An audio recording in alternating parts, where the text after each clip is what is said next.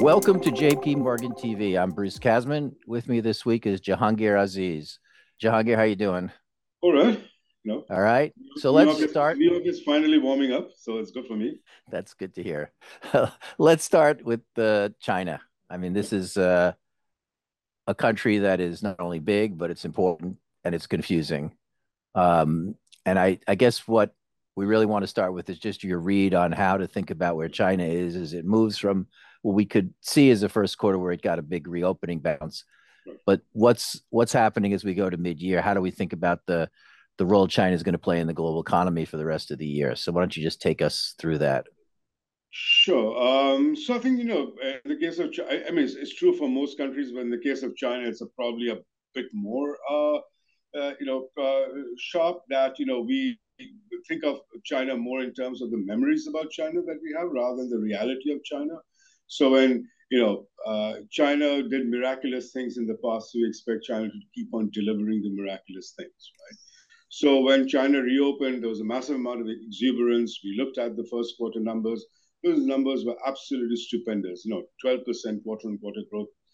And you know, uh, and then the assumption was that this reopening, which started with consumption and uh, services consumption in particular, and then it was with you know uh, government infrastructure spending would very quickly spread to the other parts of the economy.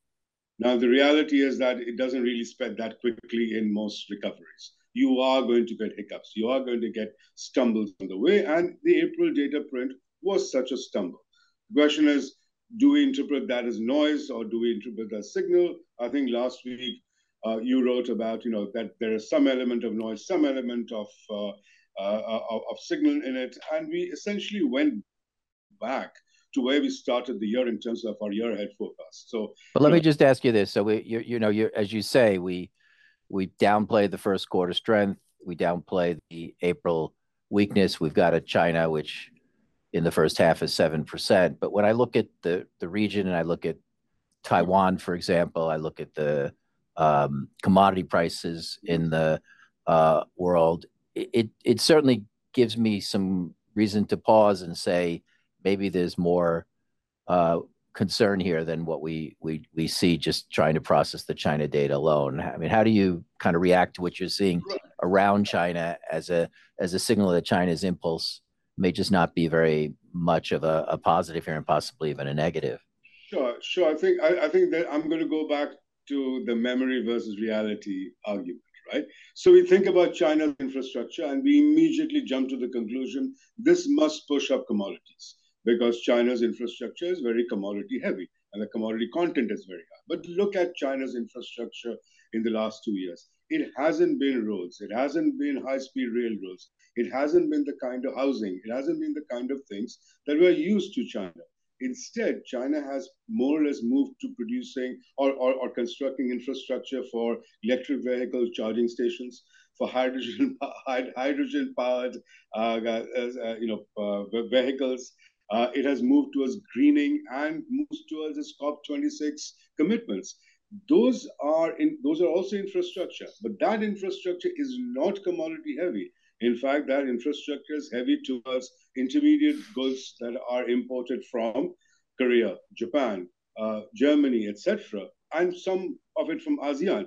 So I think there is spillover taking place, but it's not taking place compared to the kind of spillovers that we were we are used to China's infrastructure spending, and I think that's the way we need to recalibrate our views about where the spillover is going to take place. It's going to be so, less commodity heavy and much more towards green energy and things of that sort. So let me kind of cut to the chase, which is I'm sitting here trying to figure out where the global economy is. You are to some degree as well. And we've obviously uh, had some pretty positive news overall in the first three, four months of the year, but there's this, you know, gap between services and manufacturing. And the manufacturing surveys that have come in in May have been on the soft side. And the question is, is China going to help provide the um, you know the underlying demand for for some improvement in manufacturing in the next three or four months? Is China going to be neutral? Is China going to be uh, a negative in the context of how we think about spillovers from the point of view of global growth. What's what's your take on that? We've had these discussions in the past about you know we were waiting for a goods turnaround to take place. The data disappointed um, uh, this week that there, it, there isn't that evidence. I think we need to be a little bit more patient uh, as far as China is concerned. And and there's a shoe that hasn't. But you dropped. say patient, meaning that it will come. It will come. That there, okay. there's a shoe that hasn't dropped, and that shoe is private investment. So private investment is about 60% of China's investment. Now, it does contain housing investment uh, in part of that private investment, and we do not expect housing investment to turn around. But there is a large part of private investment that is not housing, and that part of private private investment has been, you know, basically languishing for the last two years. It, ha- it, it is unrelated to you know fears of recession um, which is the reason as to why business spending elsewhere has been tam- has been dampened. It is much more to do with the policy decisions and the and the choices that the government made from in 21 and 22 that were very widely interpreted. That there is a decisive shift in the government's attitude towards the private sector, in fact, away from the private sector. Now, that's a perception. That is not necessarily the case, you know, but what we ended, ended up with is a private investment that has languished for two years, that hasn't done very much. But what we've seen so far is significant amount of overtures that are being made by the government. You may have the issue of re- memory versus reality here. Uh, and I and I think that I, I that thing that I'm going to go back and say on this one I'm going to rely on the memory more than the reality but I do think that it is not, cons- it, it, it seems you know strange that we're talking about the second largest economy turning around after two years of lockdown, and the private sector in that uh, not moving uh, in that direction, despite the fact that the government is making these overtures. I think you need to give time for the business sentiment to you know get a little bit more assured. But if that happens, I think that you know you are going to see the second half of the year actually being supported by private investment. And that still, I'm hoping that is going to deliver a stronger than the 5% annualized rate that we have uh, penciled in for the second half. Um, but so, so that's where I stand on the China growth and the spillovers taking place. But I think people need to be aware that the spillover again is not going to be commodity intensive. So the spillover okay. will take place, it'll take place elsewhere. Uh, but you know, but just looking at the data so far that we've seen so far this this this week, you know, we talked about the disappointment with the manufacturing PMIs and the uh, manufacturing numbers, and the continued strength of IP services. Uh, so, do you think that that diver- divergence remains, and you know, or do you think that manufacturing will start coming back? Uh, we know that you know business sentiment had been languishing elsewhere too. But those were you know, fears of recession and uncertainty about that. Uh, so where do you stand on this divergence that we're seeing between uh, services versus? Well, I think we we are in a in an, an unusual world in that services are uh, cyclical and a driver of the business cycle in a way that they're generally not. And I think that has a lot of you know elements related to the pandemic associated with that, particularly when we look out in Asia right now you know, look at Japan, for example, which is probably running the strongest set of indicators of any of the large economies we watch. Uh, some of the smaller Asian countries are getting a, a, similar boost, although their their manufacturing sectors might also be offsetting that to some degree. Um, and I don't think that's going to change uh, substantially in the next few months. But we we do not, I think, get this thing to work along the lines of our forecast if manufacturing continues to weaken here. So we need to see at least, I think, some stabilization in manufacturing. And I think the um, the China piece of it is important in the way you described. I think the other part of this is that um, we actually have both uh, final demand from goods coming from the consumer, which gets benefits from falling inflation, food price inflation coming off as a is an important part of the story in, in, in a number of countries right now um, and that the business sector is kind of not not strong, but it's not retrenching. It's bending, but not breaking in the face of this. And you know, I think in that context, it was encouraging to see uh, the news from the durables report this week and the U.S. Uh, on the consumer side, of course, the U.S. consumer not only gave you a good overall number in April, gave you a uh, very strong goods spending number, which is important for manufacturers. The number next week, of course, the U.S. employment report is probably going to be solid, but still showing some slowing in in labor demand. And I, and I think right now the basic story is, you know, we're we're feeling okay. There is that divergence. There is that question of whether businesses are going to be more um, uh, cautious than we expect. But there's nothing in the indicators that are scaring me about a, a break here or anything. You know, there's a lot of people forecasting recession taking hold in the U.S.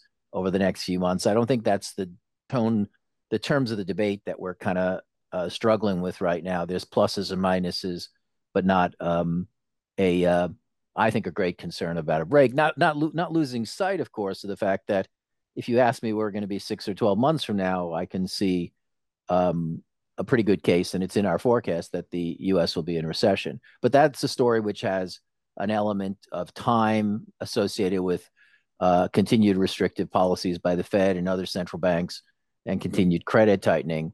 And maybe we should just go into that for a moment because I think part of the story uh, for this week is not just the um, um, the dynamics on on growth, but inflation, where we did get some good news on on food and energy prices continue to come off. These core numbers just stay pretty darn uh, stubbornly high. We saw it in the U.S. Uh, PCE report uh, today, but the April numbers that have come out overall, if you take out China, we're running 0.5 on a monthly basis in April globally, and we're running almost five and a half percent on the three month basis. That is not something central bankers um, like. I think the Fed has got an interesting uh, choice to make as it sits at the June meeting. But there's a lot of EM central banks as well. We might want to just mention in terms of you know why whether they're actually going to have any flexibility here to actually start to think about taking off, particularly the high yielders, and some of them have particularly high high policy rates. LATAM may be the, the interesting place to focus. What's what's your call, and especially with food prices coming off now? That's that's starting to give us some downside headline inflation readings. Do you have uh, candidates beyond what we've seen in Hungary this week for uh, policy to actually start to ease in, in EM? No, we do have. I mean, we do have, uh, you know, uh, particularly in the Latin America space, we saw Hungary starting, and I think that you, that will trigger some more of the. Uh, is a big signal for other central banks around the world, right?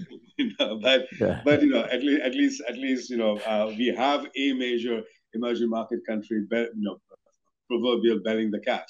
Uh, but but but I think that you know there is a there is a difference between the way in which the market is perceiving this and how we are perceiving it and the and the way in which growth and inflation is rolling out. And and, and it goes back to the uh, question the, the, the, description that he gave for us and the other economies where growth has been uh, much more resilient than uh, we had expected at the beginning of the year. And that has the you know unintended consequence of keeping uh, you know uh, you know, uh, core inflation quite sticky. That's the same issue with emerging markets, where every passing data point we've seen growth being much stickier and much more resilient. And with that, you know, it is not that core inflation isn't coming down; it is just not coming down, as in the case of the U.S. Uh, as fast as we would have liked to, or as fast as the central bankers would feel comfortable with it.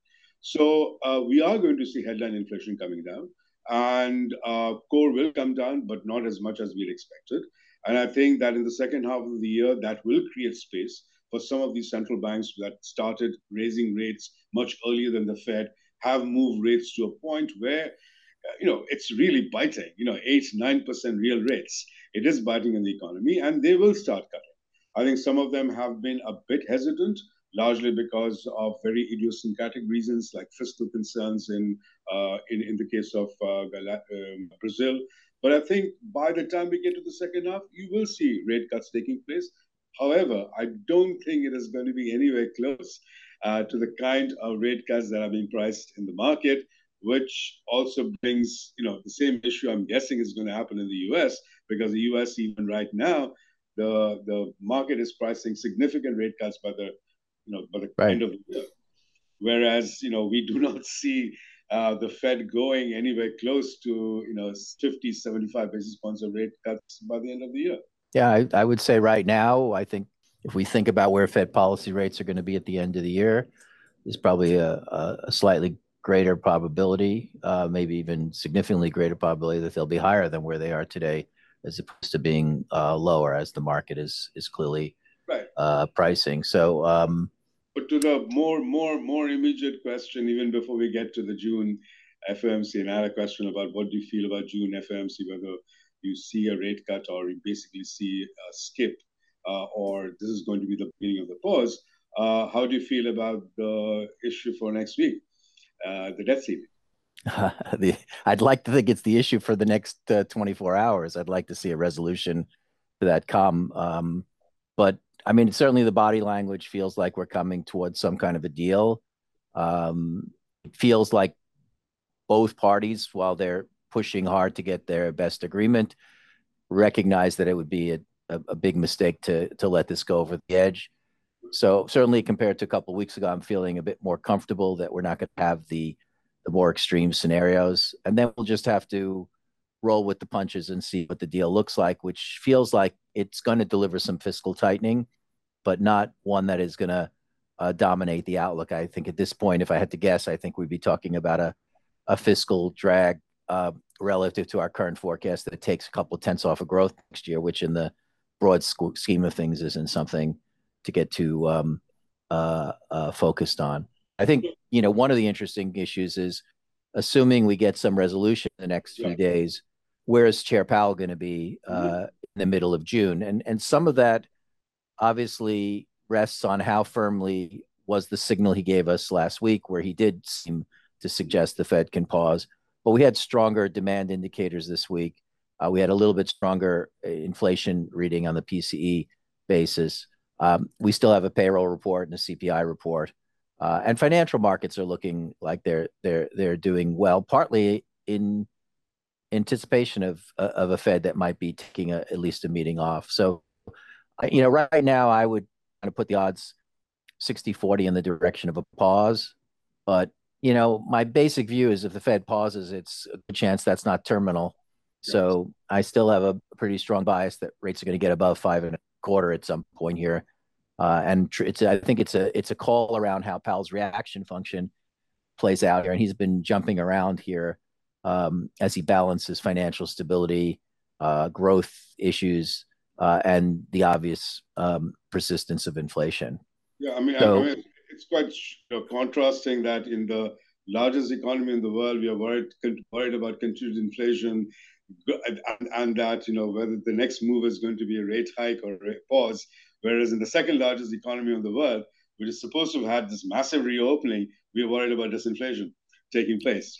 the China. China. we're not going to have the time to go into it, but Chinese inflation is getting quite low here, right? It might even be deflation before long. And the whole run here on China inflation has been remarkably different than what we've been seeing elsewhere in the world. Yeah. But that I think is is unfortunately going to be a a conversation for a, a different JP Morgan TV session. So I think we'll end it here. Um, hope everybody has a, a good weekend. Thanks for listening. And, uh, you know, hope we can continue the conversation next week on JP Morgan TV. Thank you very much.